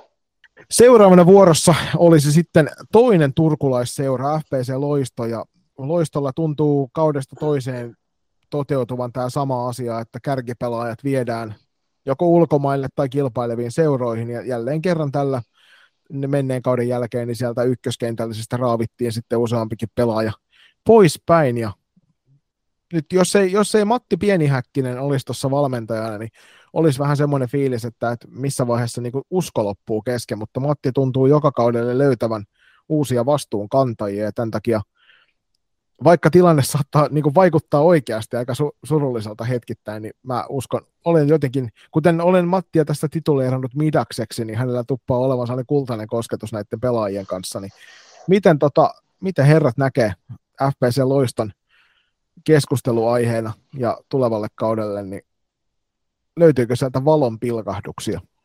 No jos mä aloitan tästä, niin joo, tuossa oli hyvä pointti, että kärki vietiin ja sieltä tietysti, tietysti se, että varsinkin omasta, oma, omasta mielestä niin paras pelaa Tuuli ja Lahti päätti lähteä ulkomaille, niin, niin tota, oli iso menetys. Sen lisäksi tietysti naapuriseura TPS, TPS sai itselleen sitten tota, hyviä, hyviä tota, tai oikeastaan loiston niin kuin, tämmöisiä vastuunkantajia. Eli, eli, eli Matilla, Mat, Pienhäkkisen Matilla on se sama tilanne kuin taisi olla vuosi sitten, että silloin ryhmä heikkeni, sieltä lähti pelaajia, niin, niin sama tilannehan on nyt, että nyt on ainakin omaan silmään, niin nämä tulokkaat on, on taas semmoisia, joita en itse ainakaan tunnista, ketä olisi ollut, että sieltä taitaa olla omista junioreista ja sitten on taas taas tuolta maakunnista on saatu pelaajia sinne, ja, ja tota, mutta täytyy sanoa, että en tiedä mitä, mitä taikoja se Matti sitä aina tekee, mutta kyllä se, kyllä se joukkueesta on niin kuin täyden tehon irti saa, varsinkin viime kaudella. Että tota. Mutta nyt tietysti on hyvä nähdä tämä, tämä tilanne, että miten se, miten se kehittyy, että nyt ehkä, ehkä tota se jossain vaiheessa nyt kapenee kuitenkin se ihan terävin kärki. Mm. Mm sieltä on nyt toista kautta peräkkäin lähtenyt näitä kärkinimiä pois. Ja nyt kun varsinkin kun TPS on ottanut, ottanut iso, isoja nimiä aloistosta joukkueensa, niin kysymys kuuluu se, että tuleville kausille, että mahtuuko Turkuun kaksi liikajoukkuetta, ja myöskin äh, loiston kohdalla kysymys on se, että niin kuin KVn kohdalla, että kuinka paljon seura tulee panostamaan myöskin naisten puoleen ja panostaa riittävästi.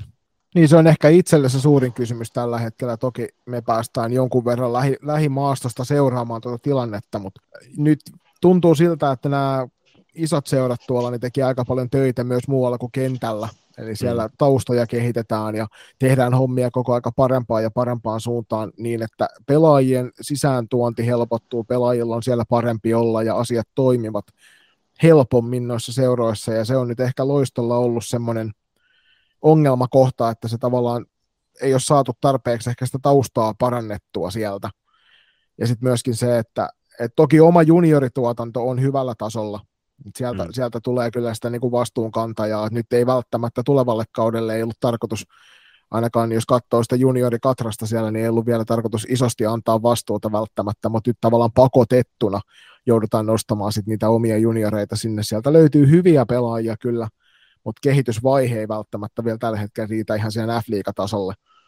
Et ehkä enemmän kyse on just siitä, että, että miten loisto nyt tällä kaudella, kun ei ole mitään paineita asiasta, niin käsittelee, ton, että kehitetäänkö sitä seura, seuran puolelta, taustojen puolelta tuota toimintaa siihen suuntaan, että jatkossa voidaan odottaa myös aikuispelaajien sisääntuloa, eikä mm. pelkästään sitä, että siellä on alle 18-vuotiaita koko aika, joiden varaan rakennetaan sit sitä kirkkaampaa tulevaisuutta.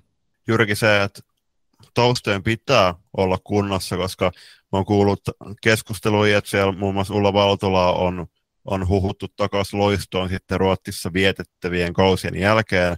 Mä en tiedä, kuin paikkansa pitävinä huhut oikeasti on, koska jokainen tietää esimerkiksi Ullan tason. Tällä hetkellä peilatehan KV-sählyy, niin mä en itse ainakaan koe Ullan ja näiden jo pois lähte, lähteneiden pelaajien tilalle, että loisto olisi heille se olisi vaikka palata takaisin näillä tämänhetkisillä tilanteilla sitä on varmasti moni miettinyt, että miten on sitten, kun nämä, nämä loistosta ulkomaalle lähteneet pelaat, kun he sitten Suomeen tulee, niin onko se osoite loisto vai onko se sitten, onko se sitten jos Turkuun palataan, niin onko se sitten kumminkin se TPS. Et, et tässä on nyt niin kuin hyvä silleen nähdä, että, että kuitenkin aika lailla omaan silmään on aina niin kuin ollut, että loisto on se, on se junnujengi on niin kuin ollut tosi monta kertaa niin kuin mieleen, kun miettii loistoa. Eka, mikä tulee loisto? No se, jun, se on se junnupainotteinen joukko. Ja niinhän se onkin, että tosi paljon nuoria pelaajia,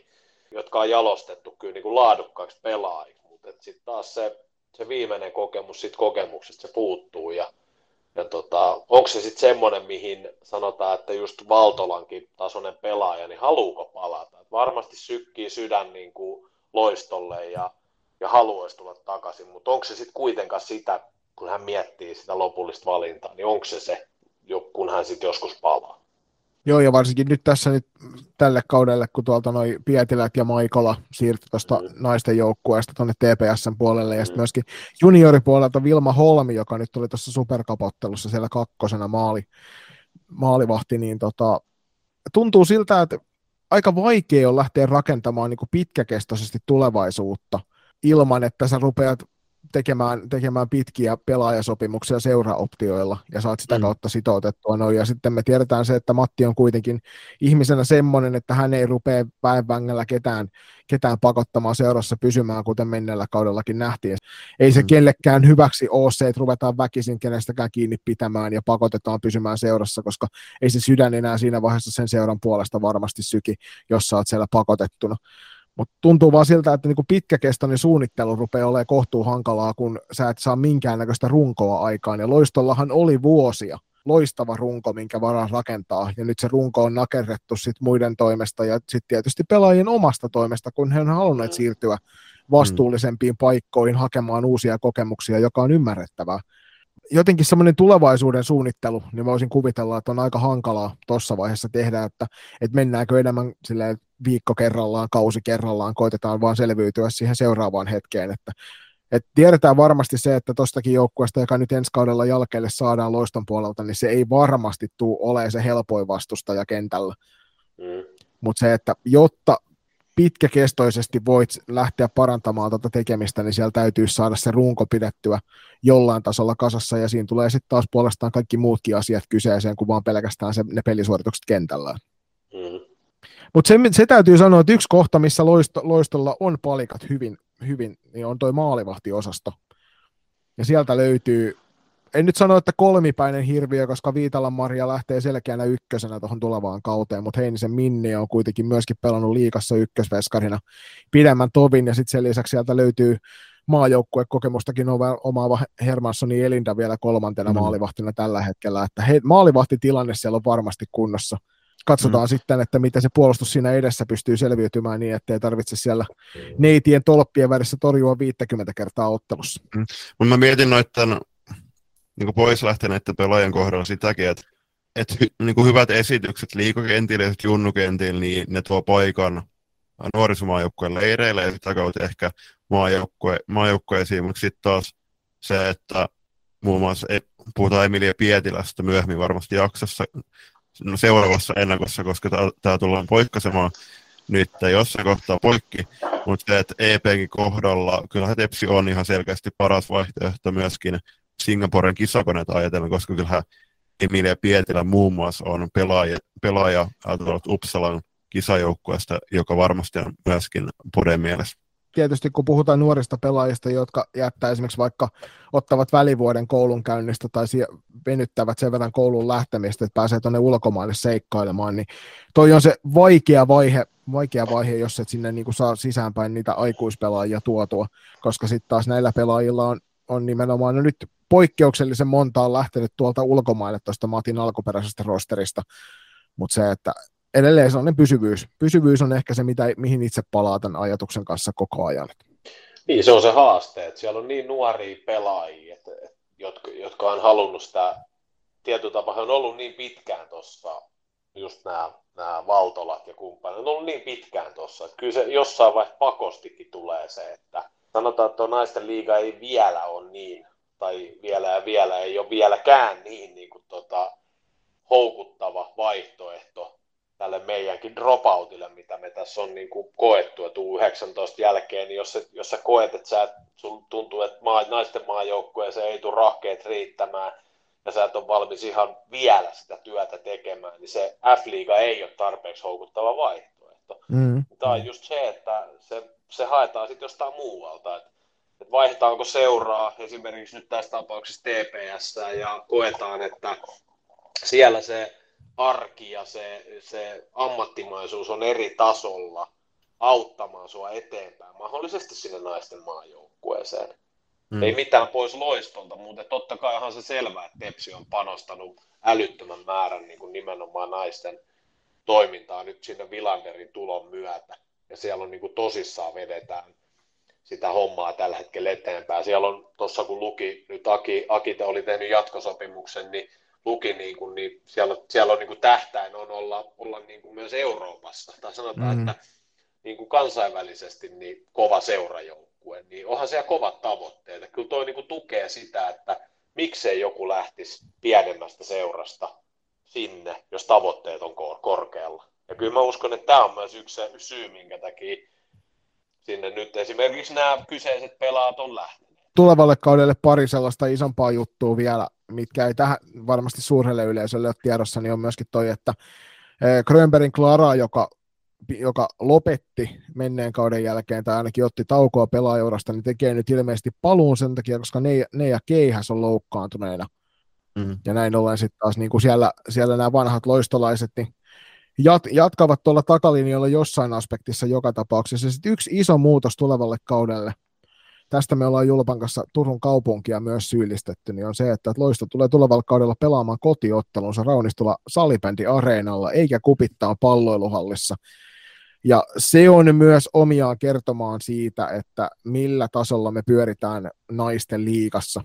Että vaikka SP Areena on remontoitu uuteen uskoon ja siellä on liikamattoa ja liikakaukaloa ja kaikkea muuta hienoa tilpehööriä, niin fakta on se, että, että meillä on kuitenkin yksi Suomen hienoimpia palloiluhalleja, missä pelataan noita liikaotteluita niin kuin viime kaudella pelattiinkin, ja nyt tulevalle kaudelle johtuen ihan resurssivajeesta, niin joudutaan siirtymään sitten toisiin, toisille kentille, joka sitten taas ei, ei ole sellainen signaali ulospäin, mikä me halutaan F-liigana antaa.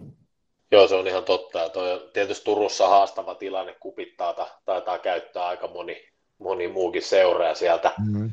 Ainakin mitä viime kaudella jos oikein muistan, niin Mattikin sanoi, että, että tosi heikosti he joutuu, niin kuin he, he ei ole lähellekään siinä valitsemassa niin kuin kärkipäässä niitä heidän omia peliaikojaan siellä, ja totta kai se vaikuttaa. Sitten ehkä en tiedä, onko sitten kenen, kenen valinta tämä on ollut, että he on päättänyt, että siellä ei pelejä pelata, että onko se oma päätös vai, vai mistä se on tullut, mutta kyllä mä, toi on haastava tilanne, mitä on ymmärtänyt, että Turussa tuon kupittaa käytön kanssa. Niin, ja nyt sitten teki vielä haastavammaksi, että FPC Turun miesten edustusjoukkue nousi myös liikaa, joka tarkoittaa Kyllä. sitä, että näillä turkulaisilla suurilla seuroilla molemmilla on sekä miesten että naisten edustusjoukkueet mm. F-liigan puolella, ja se Kyllä. on tietysti lisää kilpailu entisestään. Kyllä.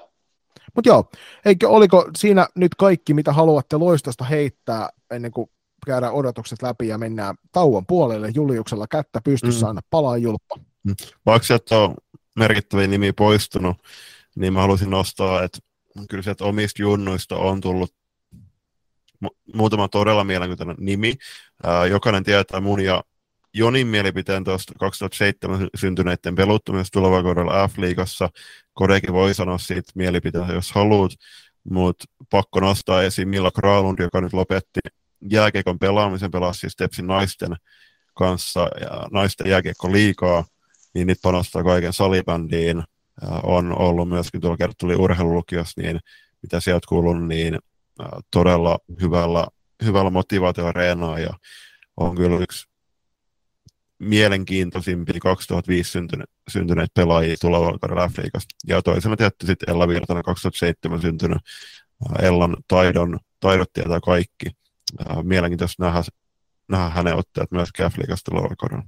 Tuohon niin nuoren pelaajan tai siihen ikäraja kysymykseen, mistä nyt on moni aika paljon puhunutkin, niin tota, kyllä mä, se on se on haastava tilanne. Mä ymmärrän joukkueita, joista massa ei ole ja joudutaan, tietysti joudutaan siihen tilanteeseen, että nuori pelaaja, jos hän koetaan, että hyvä pelaaja riittää, riittäisi niin kuin liikaa, mutta sitten taas mietitään sen pelaajan niin kuin tulevaisuutta, niin tuleeko liian paljon liian aikaisin ja onko hänestä sitten oikeasti niin kuin sinne F-liigaan vastuunkantajaksi. Tulee vaan mieleen pelaajia, joita on itsekin tässä pitkän niin kuin valmennusuran aikana tavannut, että on pelaaja on nostettu liigajoukkueen mukaan silloin 15-16 kesäisenä ja, ja tota, sitten yhtäkkiä huomata, että 20 jolloin, jolloin niin kuin pitäisi oikeasti alkaa takoa sitä, sitä niin kuin kehittävää harjoittelua ja viemään eteenpäin, niin sitten aletaankin kokemaan, mutta hei, mä, mä oon pelannut jo tätä liigan niin kuin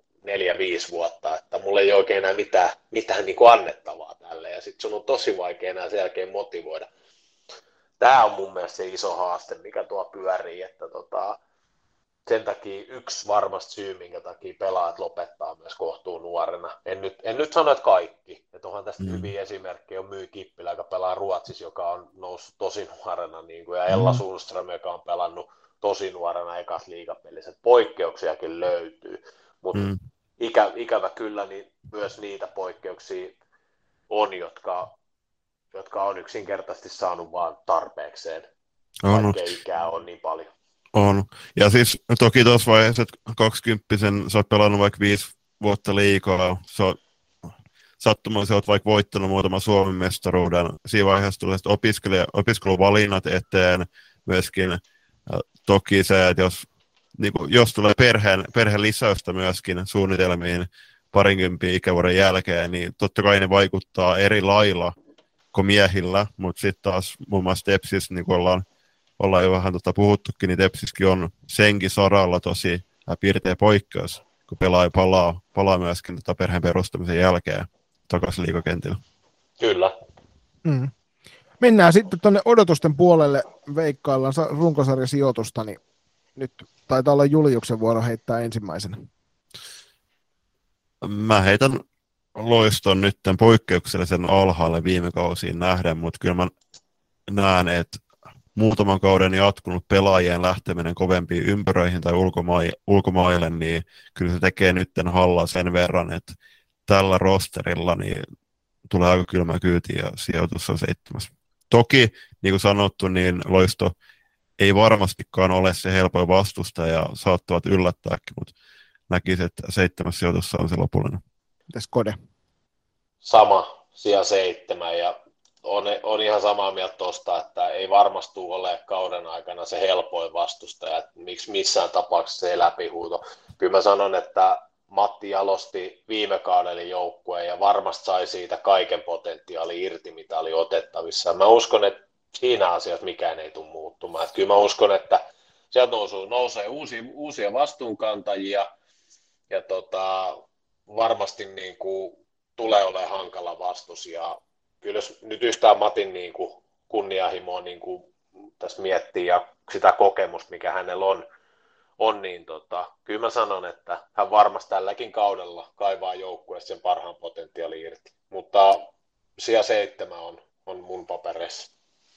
Kova on menty Koskimäen Jonen fysiikkatreeneissä siellä, sen, sen on päässyt itsekin paikan päältä näkemään, että, että niin kuin pohjatyö on varmasti tehty niin hyvin kuin se voi tehdä, mutta olen herrojen kanssa täysin samaa mieltä siitä, että ikävä kyllä se ei tule riittämään tällä kaudella, että tosiaan kyllä sieltä kiusa, kiusaamalla otetaan useampikin piste niiltä niin sanotusti kovemmilta joukkueilta, mutta kyllä, kyllä mä tosiasia on se, että noin nuori joukkue niin ei voi olla millään valmis vielä niihin suurempiin ympyröihin, ja sen takia se seitsemäs ja on myös minulta se paras, minkä pystyn heille antamaan. Ja näillä puheilla tästä kohtaa siirrymme sitten pienien mainoksien kautta tuonne tai loppumusiikkeihin ja jatketaan toisessa osassa. Sen verran paljon tulee asiaa nyt Koden kanssa, niin jaetaan tämä jakso kahteen osaan.